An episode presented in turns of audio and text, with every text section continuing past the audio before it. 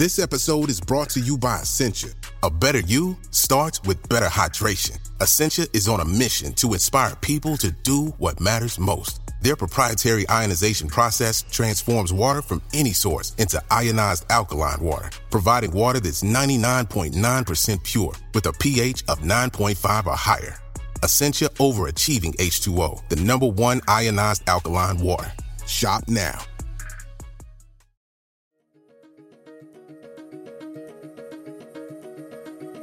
You're listening to the Science Focus podcast from the BBC Science Focus magazine team.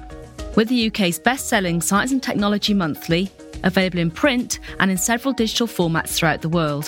Find out more at sciencefocus.com or look out for us in your app store. Hello, and welcome to the Everything You Wanted to Know About podcast from the team behind BBC Science Focus magazine. I'm Alice Lipscombe Southwell, the managing editor at BBC Science Focus. For this series, we sourced the most in demand questions from Google, our listeners, and a few from the team itself, and put those questions to an expert to help you get to grips with the most important ideas and discoveries in science in short, concise 30 minute doses. This time, we're talking to Dr. Jon Copley. Jon is a marine biologist specialising in the deep sea. He went on the first mini sub dive to the world's deepest hydrothermal vent, five kilometres down on the ocean floor and also took part in the first mini sub dives to one kilometre deep in the Antarctic. Jon is also a science communicator and writer who worked as a science advisor on the iconic BBC series Blue Planet 2. He is an associate professor of ocean exploration and public engagement at the University of Southampton, and last year he published a fantastic book called Ask an Ocean Explorer, which tells you all about the ocean in 25 questions. In this episode, Jon talks to us about some of the bizarre species that live in the depths of the ocean, the beauty of bioluminescence, and the wonderful ways that some species have evolved to hide, hunt, and survive in the inky depths. I'm Jon Copley. I'm a marine biologist. I work at the University of Southampton in the UK, and I specialise in trying to understand the ecology of deep sea environments. Uh, so that's the 65% of our world uh, that's underneath water more than 200 metres deep.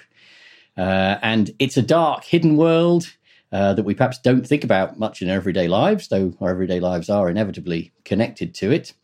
Uh, and to study it, you need to get down there with some technology and find out what's living where and, and what's going on. And that's basically been my career over the past 25 years. that's brilliant. So, um, I mean, the vast majority of people, even if they haven't obviously been down into the deep sea, they generally know that it contains a lot of weird life. Um, so, why exactly is deep sea life so strange? That's a very good question. Uh, deep sea life seems strange to us because a lot of the conditions and processes in the deep sea are not the same as the ones, you know, in the everyday world uh, around us. Um, and that's why we, we we notice that things are different. Every organism faces sort of trials of life, um, finding food, avoiding becoming food for somebody else, uh, finding a mate, and often finding and setting up home somewhere. Um, and in the deep sea, we see lots of what to us are weird and wonderful ways of, of solving those challenges. And, and that's what, what makes deep sea life seem um, so bizarre to us uh, is the conditions that it's coping with, the, the, way that those those challenges present in the deep ocean are different to what we're familiar with uh, in the everyday world above the waves. Okay. Um, I mean, we're also taught at primary school that you know life needs sunlight to survive. That's you know you draw your little food webs when you're sort of six years old. And you say oh, it starts with sunlight, and then it goes to plants, and then um, animals eat them. But obviously in the deep sea, it never sees a beam of sunlight. So how exactly does life survive down there if there's no light reaching there? So light in the deep ocean, um, it, it, light actually goes a little bit further into the ocean than I think we we tend to realise. So uh, there isn't enough light for algae to thrive through photosynthesis beyond 200 meters, and that's in the very clearest sort of open ocean waters. But sunlight still filters down a little bit further than that, and possibly down to as far as about a thousand meters deep when the last photon from the sun is is quenched by the seawater. Um, so that's our first zone in the deep ocean that we go through when we visit the deep ocean, and it's what we call the the, the twilight zone. Uh, because there's still very faint downwelling light down to that thousand meters. Now, in some places, it's much shallower than a thousand meters, but there's still this, this twilight zone at the top of, of the deep sea. Um, but it's not bright enough for algae um, to photosynthesize. So everything in the deep sea, twilight zone, and then the the, the zones beyond that, which um, are forever beyond the reach of the sun's rays, everything is depending on either food that is ultimately sinking from above, um, you know, a food chain that starts with algae thriving in the sunlit surface waters, or in a few very special places in the deep ocean, we do have places where there are bacteria that can thrive on chemical energy sources, um, either gushing or leaching out of the Earth's crust. Uh, so, yeah, we can have some very different food chains in the deep sea. Uh, and that's really opened our minds to what's possible for life. How can life be supported in lots of different ways? How might life be supported, you know, elsewhere in our solar system, uh, you know, further out and so on, where, where sunlight would be much fainter? Because there have been discussions about that, haven't they? Places like Europa, where there isn't as much sunlight, but they could be using this sort of bacterial life rather than um, you're relying on algae or something like that. Yeah, so we have this process in the deep ocean called chemosynthesis, um, and not just in the deep ocean. Actually, we now know that it, it, happens in you know in dark mud, in estuaries, and in lots of other wonderful places as well. Um, but it's life starting with chemical energy instead of sunlight energy. Uh, and yeah, that's opened our minds to the possibilities of life in places like Europa. What you need is an energy source. Um, and in the deep sea, sometimes that's a volcanic sort of energy source that's driving the system. So, anywhere where you've got liquid water and you've got potentially volcanic activity, you could have similar systems to some of the habitats we get in the deep ocean where life thrives. I mean, it's super exciting though, isn't it? Because, like you say, you always think, oh, you need that sunlight to survive. And then you've got this stuff right down the bottom of the ocean that's just, yeah, getting on fine without it. Well, we have to be a little bit careful because um, the animals that we see uh, in these hotspots in the deep ocean, and I mean, the, the, most famous place where life thrives from these chemical energy sources in the deep ocean are these hydrothermal vents, these hot springs on the ocean floor. And we see them in TV documentaries nowadays. Uh, and there's this tremendous abundance of animals thriving around them. All of those animals need oxygen to survive. They're animals just like we are, okay? We need oxygen. The oxygen that they need comes from deep water that flows down into the deep ocean from the poles and it takes the oxygen from the atmosphere at the poles. How does that oxygen get into the atmosphere? That oxygen has built up in the atmosphere thanks to plant life, photosynthetic organisms over a long period of time, building up oxygen in the atmosphere. So there are some microbes that can survive with chemical energy sources and no oxygen at deep sea vents. That's the kind of analog we might look for elsewhere in the solar system. Um, but for the animals, although they're not getting their energy from photosynthesis at the base of a food chain, um, they are nevertheless dependent on photosynthesis because otherwise they wouldn't have any oxygen. Um, so, what animal lives the deepest then? What's the deepest dwelling animal we found so far? Well, we know that animals live all the way down to the bottom of the very deepest trenches. And uh, we've known that since the 1950s, in fact, when they were first dredged up from more than 10 kilometers deep. Uh, now, what types of animals live down there is a very interesting question. We know there are crustaceans, shrimp like animals. Um, there are some ones at the bottom of the deep trenches called giant amphipods, and uh, they're quite interesting. They're, they're normally an amphipod, they're, they're sort of sandhoppers you get on the beach. And, you know, they, they can be the size of a, of a large flea or whatever and a few millimeters long. Down at the bottom of the deep trenches, they can be you know, getting on for 10 centimeters long. so they're much bigger down there. Uh, they survive just fine um, down at the bottom of the trenches. Uh, we get animals like sea cucumbers living down there as well, which are actually related to starfish that we get on, on our, in our rock pools as well. Um, interestingly, what we don't get at the bottom of the deep trenches are fish. So the deepest known fish is just over 8,100 meters deep. Um, and we don't think fish go all the way to the bottom of the deep trenches because of biochemical reasons, of the way that their cells um, actually cope with some of the problems of pressure. So it would have to be just um, yeah invertebrates that would be able to you know hack those really extreme conditions then. So there's probably a, a, a, zone at the very bottom of the oceans that, that could be as you know as, as deep as two kilometers, um, where it's invertebrates only. Um, but there aren't that many trenches that go that deep. So so in terms of actual volume of ocean that's beyond um, sort of eight kilometers deep, um, it's not that much globally. Um, so you personally have been in submersibles and you've gone to the bottom of the oceans. Um, what's the sort of coolest or weirdest weirdest creature you've personally seen when you've gone down there? Oh, that's a tough question. what's the weirdest thing I've seen in the deep sea?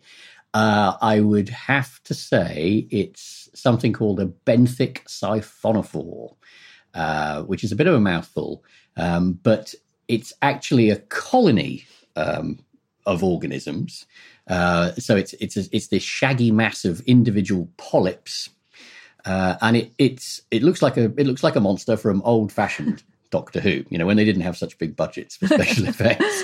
So it's you know it, it can be. Mm, a, a, shaggy looking body that's sort of three feet tall with these polyps um, sort of hanging off its off that central body a neck uh, that it can extend like an old fashioned car aerial, it can make longer and shorter, with a float on the top that makes it look like a head. Oh my gosh. And it can push this thing up and down um, in, in the water above it.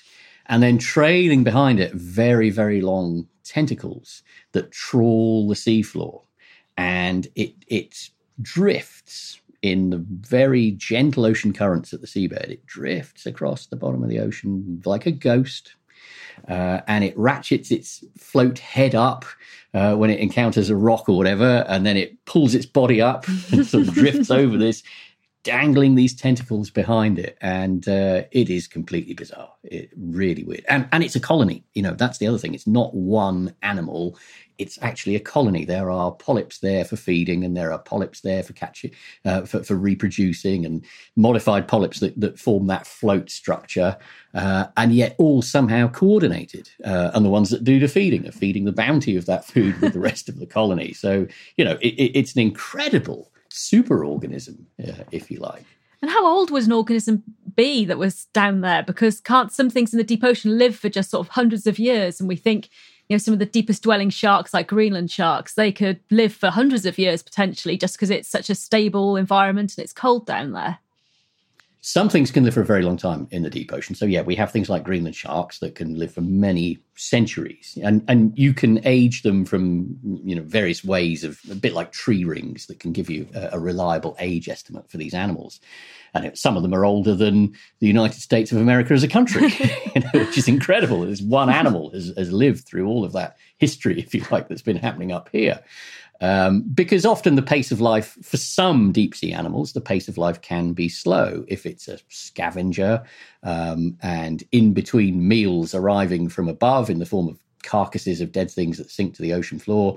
Its metabolism is is ticking over very slowly to save energy, uh, and so they can be very slow pace of life and they can be very long lived.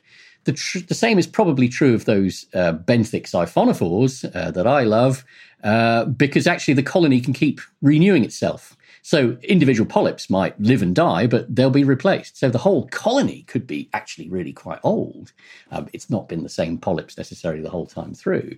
Uh, but yeah, if you think of the whole thing as the organism, it could also be very old. So when you talk about um, some of these animals that you can age them um, as well, so how exactly would you go about that? Can you look at their bones, or when they wash up, you can have a look at them, figure out how old they are? For some animals, um, you you need some sort of structure that is has what we call growth increments. So just like tree rings, you need something that you can use to you know to, to actually count the ticks of the clock. Um, So, uh, for some types of fish, uh, there's a bone in their ear uh, that where you get rings growing um, every every year, every season, or whatever, and you can use those to count and, and then age uh, age them. And in fact, you can do even more than that. You can even look at the elemental composition of the different rings, and that tells you about the conditions in which the fish was living when that ring was forming. Even things like you know the temperature of the water. Um, so you can actually get the sort of history of that animal's life out of that tiny little bone from their ear as well. well, that's really interesting. So, um, so when you got all this deep sea life and its evolution, you say everything's sort of evolving and um, connected together. So, do we have quite a long fossil history of these deep sea animals? Because I mean, obviously, if a lot of them are invertebrates, sometimes it can be hard for them to fossilize. So, have we got a good record there? The problem we have with, with fossil record of the deep sea is actually plate tectonics, the, the system by which the plates of the Earth's crust move around. Uh, because, of course, the oceans, what's at the bottom of the ocean is what we call ocean crust. And ocean crust is created at mid ocean ridges where two plates are being rifted apart basically the plates are riding on convection cells in the Earth's mantle. And in some places, those convection cells are pulling plates apart, a bit like a rift valley forming. And that's what we get at this, these things called mid-ocean, mid-ocean ridges, where the plates are being pulled apart. Uh, and that means you know, molten rock, magma, ultimately lava is, is welling up, erupting at the seafloor and making new ocean crust. Uh, what happens at the other end, though, of those plates, the other side of those plates, where they collide with plates carrying the continents, well, often there they get what we call subducted. So they get pushed back down into ultimately the Earth's mantle where they are melted and recycled. So anything that, that dies, sinks to the bottom of the ocean, gets buried by the sediments building up, up on top of it. And We might think, great, you know, it, it might fossilize, give us fossil record. Well, it rides the plate as the plate moves gradually from the mid ocean ridge, and you get that sediment settling on it and, and potentially fossilizing things. But then it gets to the subduction zone and it gets pushed back down into the Earth's mantle and melted. And we that means that that fossil record is is destroyed. Now, very occasionally we get situations where this process goes wrong, where subduction doesn't happen, the, the, the motion of the plates kind of flips, and a slab of what it would normally be ocean crust going back down into the mantle gets gets slapped onto a bit of continent and can be preserved. And that's where we might get fossil records of, of deep ocean dwelling things. And then occasionally we also have environments that were ocean and now are not, where we might see that preservation. But it's rarer than you might think. Um, and so in terms of fossil record, we can do quite a lot by comparing different genetic sequences of organisms, figuring out their tree of life, tracing that back, and with some idea of rates of mutation and rates of evolution. And we can sometimes calibrate those, what we call molecular clocks, with certain events. You know, when two oceans were finally cut off as a continent crashed into another continent and separated them, and we know the timing of that from the rocks on land. Uh, we can ultimately piece together a, a, sort of a family history um, with some dates uh, and then look at the patterns of evolution in the ocean. Oh, it's tough though, isn't it? You think, oh, it'd just be so nice if you could just get a nice fossil coming up on land to tell you what everything was. And oh, yeah. But um, so um, sort of on a sort of similarish subject, I suppose. Um, so we've got giant squid which live in the deep sea. We know they exist because they've been pulled up in sort of fishermen's nets, um, but we know they're rarely seen. Um, so are there any other elusive animals out there that we, we we're pretty sure they exist, but we just haven't really ever seen them? There are lots of elusive animals in the deep sea. The, the giant squid is pretty iconic. Mm. Um, so, I mean, it, has got a history going back a long time. Pliny the Elder, writing in the first century, uh, gave an account, second-hand account, uh, of some guards of, a, of some fish ponds on the coast of what's now Spain, uh, apparently fighting off some sort of giant octopusy squid thing that came and tried to you know, raid the, the, these fish ponds. Um, they presented its body to their boss. They said they fought it with tridents. I have to suspect that it might have just have washed up then, as we know these things do. And they then said, "Oh yeah, we fought it, boss," you know, and we deserve a bonus. Um, but anyway, Pliny put down this account describing the animal and describing suckers of its tentacles and the overall size of it, and it, it's quite a good description. So these things have occasionally been washing up you know, naturally dead on beaches and mystifying people through the centuries.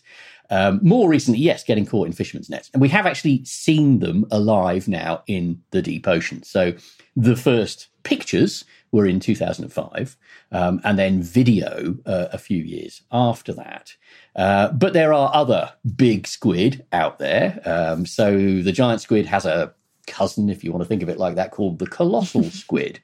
Um, about the same length, probably, as adults, so up to 12, 13 meters long, from, from the, the very tip of the, the pointy bit at the kind of tail end to the very tip of the longest arms.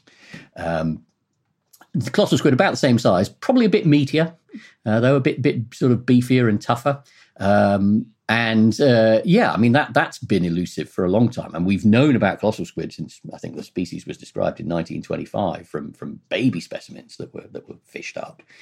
Um, what's what's fun is you can have a guess at uh, how many undiscovered species of large animal, sea monster, if you want to think of them in those terms, how many are out there from looking at the rate at which people have been finding new ones? So this is quite a nice little mathematical trick. Um, if we'd seen all the big animals in the ocean, then it doesn't matter how much we carry on looking, we're never going to find any more. The rate of discovery will flatten off. Okay, we won't keep keep finding new ones. If we haven't, if there are still plenty out there, then we're likely to keep finding them fairly regularly as we carry on going looking. So you can basically plot you know all of the discoveries and descriptions of large animal species in the oceans over time and you get a what we call a collector's curve a discovery curve. And it gradually starts to flatten off. And when we've seen them all it will be completely flat. Okay there will be no no more new discoveries it hasn't flattened off yet. Oh. And when it's close to flattening off, you can then fit an equation to it to predict how many more are out there. Where will it flatten off? And the estimate is of the order of yeah, probably yeah, probably another 10 or so, 10 to a dozen that are probably out there that we haven't even seen yet. So there are still discoveries to make. There's still big things out there. I mean, the sort of pop culture one you hear about a lot is Megalodon, isn't it? People say, oh, Megalodon, it's still out there. But I know that marine biologists say, yes, probably not. So is I'm afraid definitely not. No. okay. Now, now you know, and when I say definitely not to megalodon or to mermaids or to these other things that, that capture our imagination, and I think it is wonderful um, that the deep is this place of mystery that captures our imagination. People say, "Well, hang on, if you haven't explored it all, how can you say for sure that it isn't out there?" Well, what we haven't yet seen has to fit with our understanding of how the oceans work. Okay. Otherwise, we're wrong about everything. And I don't think we are wrong about everything because we can make very good predictions as to what lives where. And, you know, we, we understand ocean currents and we understand the geological history and the ecology and all that kind of thing. We would have to be wrong about all of that for these things to exist. So, so you know, I'm not even going to say probably not. I will say definitely not. Uh, and there are several reasons um, for that. Um, conditions in the ocean when megalod- megalodon went extinct a little over two and a half million years ago. Um, conditions in the ocean were really quite different then. Then they changed.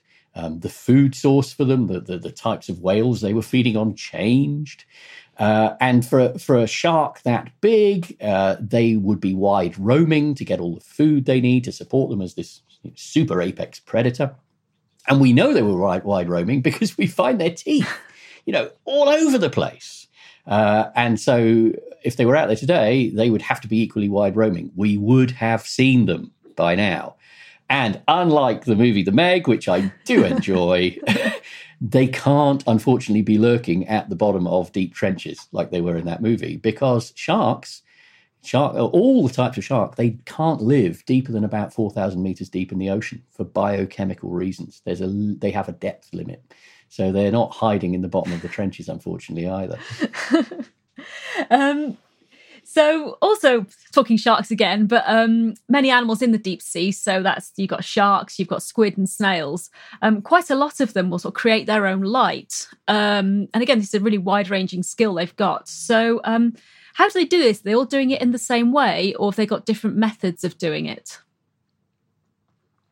Animals creating their own light in the deep sea. It's um, It's actually probably the most widespread form of communication on our planet.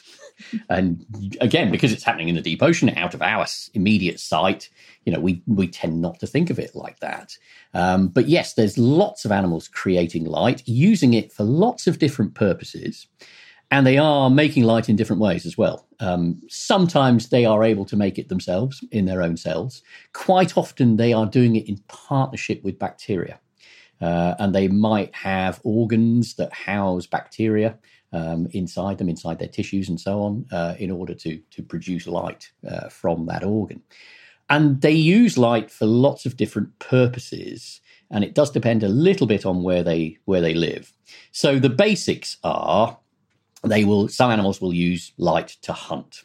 So this is the other thing about we we think you know, the deep sea is not eternally, ultimately dark, there is light down there. There is this, what we call bioluminescence, light created by life. There isn't sunlight beyond a thousand meters, but there's still light in the form of bioluminescence.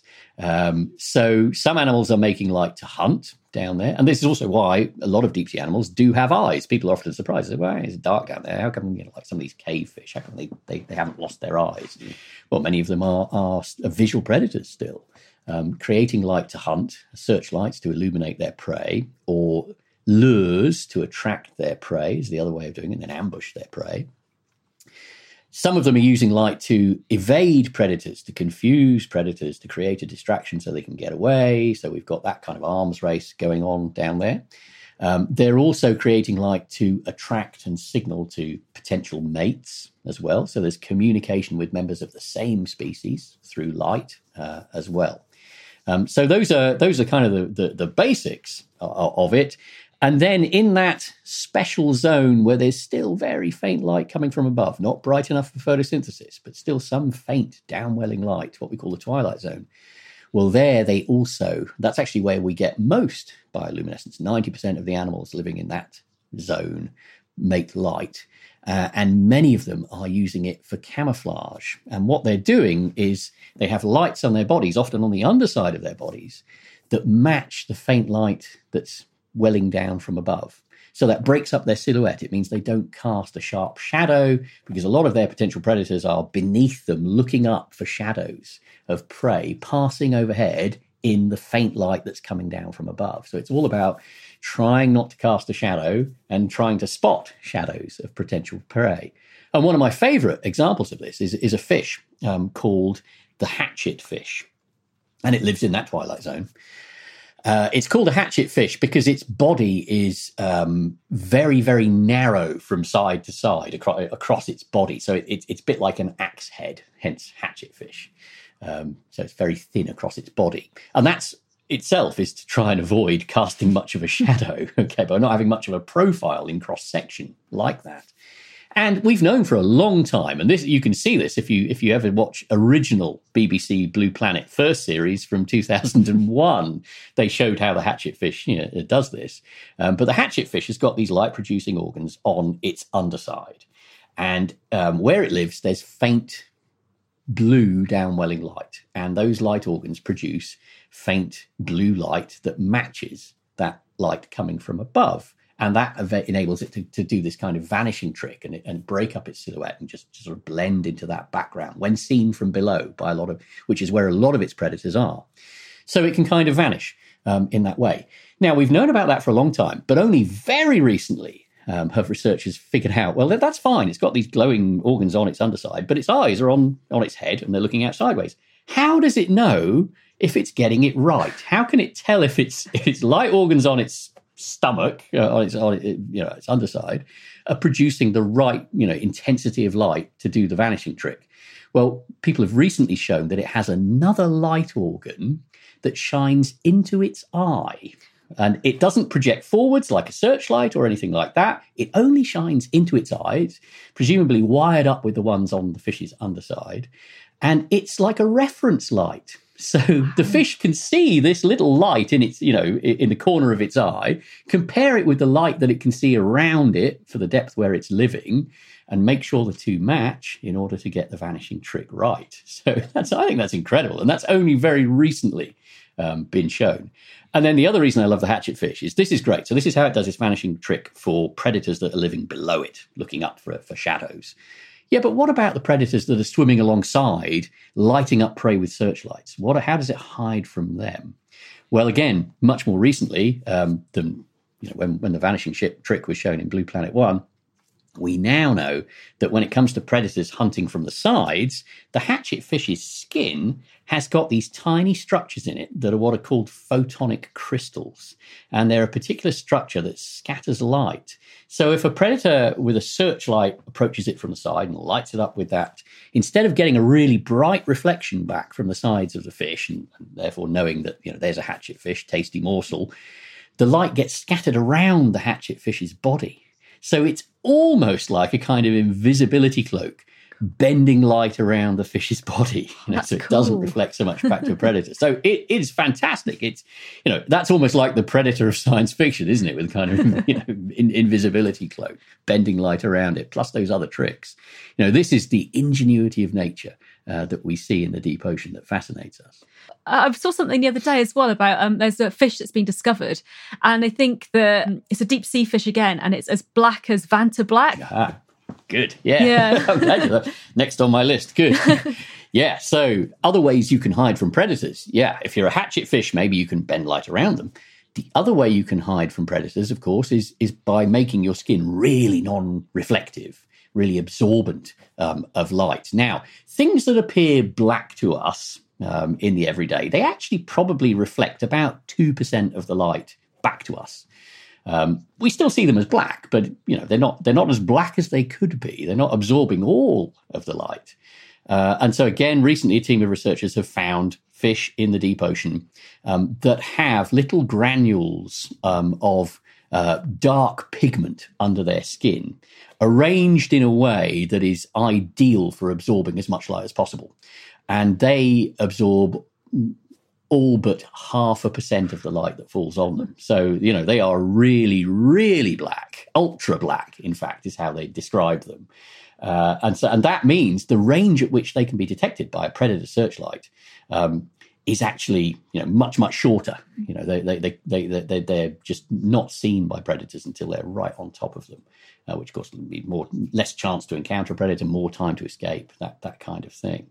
Uh, so again, these amazing adaptations, and then the other neat trick we get in the Twilight Zone. The other way you can avoid casting a shadow is to make your body see through, make yourself transparent. You know, the the like the Invisible Man of science fiction which, when you think about it, I mean that that's incredible because you you don't just make your skin see through. You've got to make all your internal organs. You know, how do you make a see-through animal? That's an incredible adaptation, and we see that that has evolved independently in several groups of animals.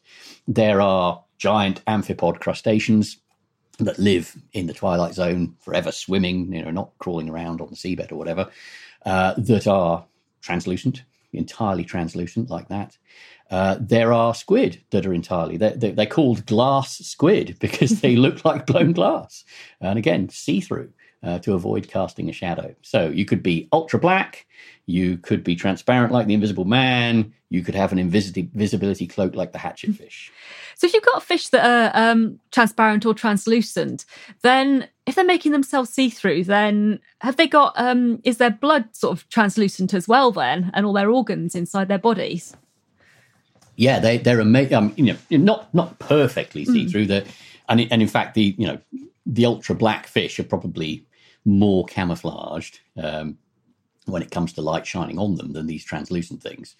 Um, but yeah, and a, a problem that uh, if if you're going for the see through solution, the problem is well, what happens if you swallow a meal that's a glowing animal? Now it's sitting in your see through stomach and it's glowing out, advertising you to predators. So some animals um, have actually got pigmented guts. Uh, and another of my, my, fel- my favorites is something called the blood belly comb jelly. Uh, and it's so called because it has a red pig. It's see through in its body, but it has a red red pigmented gut. Um, now, red generally appears black in the deep sea because there aren't natural sources. There are very few natural sources of red light. Red light gets filtered out by the seawater quickest. Um, so, you know, none of the wavelengths that are getting down into the twilight zone are red. There are a few deep sea predators that make their own red light, um, and that light probably can't be seen by a lot of their prey. A lot of deep sea fish aren't sensitive to red wavelengths of light um, in their eyes. Uh, but so so if you want to to make a cheap black pigment that isn't as complex as ultra black and so on, which is energetically cr- expensive to create, if you can make a red pigment in the deep sea, it will appear black to most things. So um, that's why actually th- there's a lot of red color down there. A lot of the deep sea shrimp are red. Things like the blood belly comb jelly, its belly is red uh, because red is a cheap way of appearing black down there. So people also say to me, yeah, how come things are colourful down there um, when it's dark? Why are these things coloured? Uh, and sometimes it is for that reason. Red is actually a form of camouflage in the deep sea. Sometimes things are other colours just because it's the colour of the thing their bodies are made of. You know, if their exoskeleton is made of a particular compound and it has a colour, then it will be that colour. It doesn't mean they're using it, you know, to advertise or to signal necessarily. When we get down to animals that live at the seabed, so you know, not the ones that are that are floating up in the twilight zone and and, and then the midnight zone beneath it, but we get actually down to to the seabed. Um, how do animals make a living there? Well, lots of different ways. Um, there's this sort of constant, gentle. Uh, we call it marine snow, which is a wonderfully poetic description, but essentially it's poo and snot and remnants of small living things from the ocean above that sink their way down into the deep ocean. And they, they form this kind of detritus that, that slowly rains down on, on the seafloor. But it's, it's organic matter, so it's potentially got food value for anything that can eat it. So, one way you can make a living on the ocean floor is just to plow your way through this stuff that's raining down from above.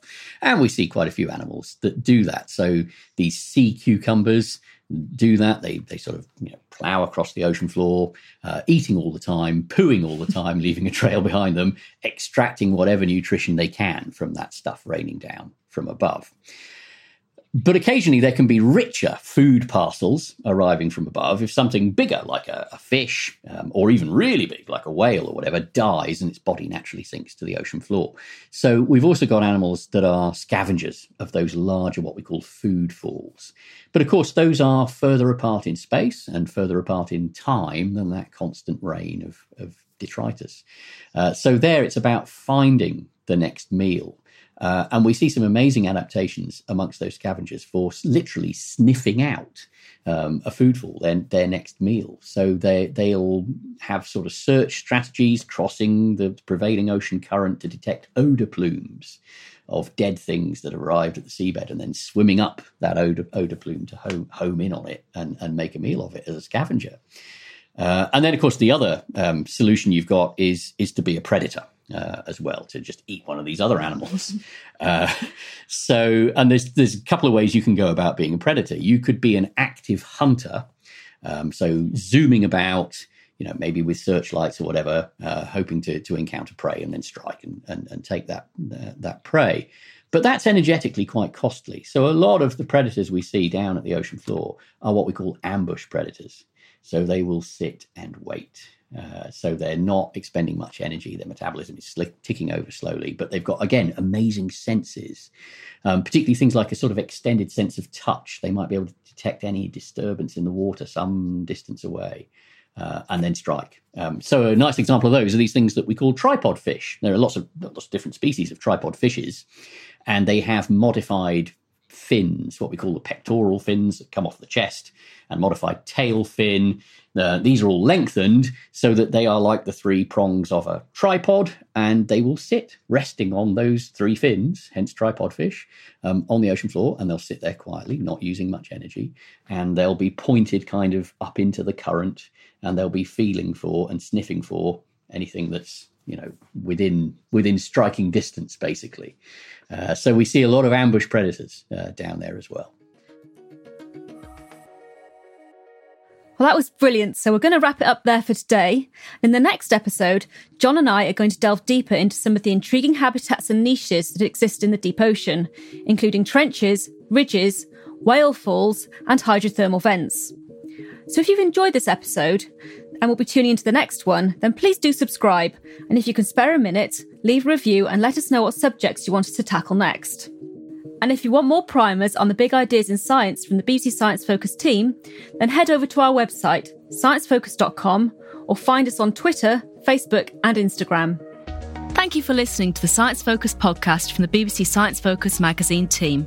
We're the UK's best selling science and technology monthly, available in print and in several digital formats throughout the world.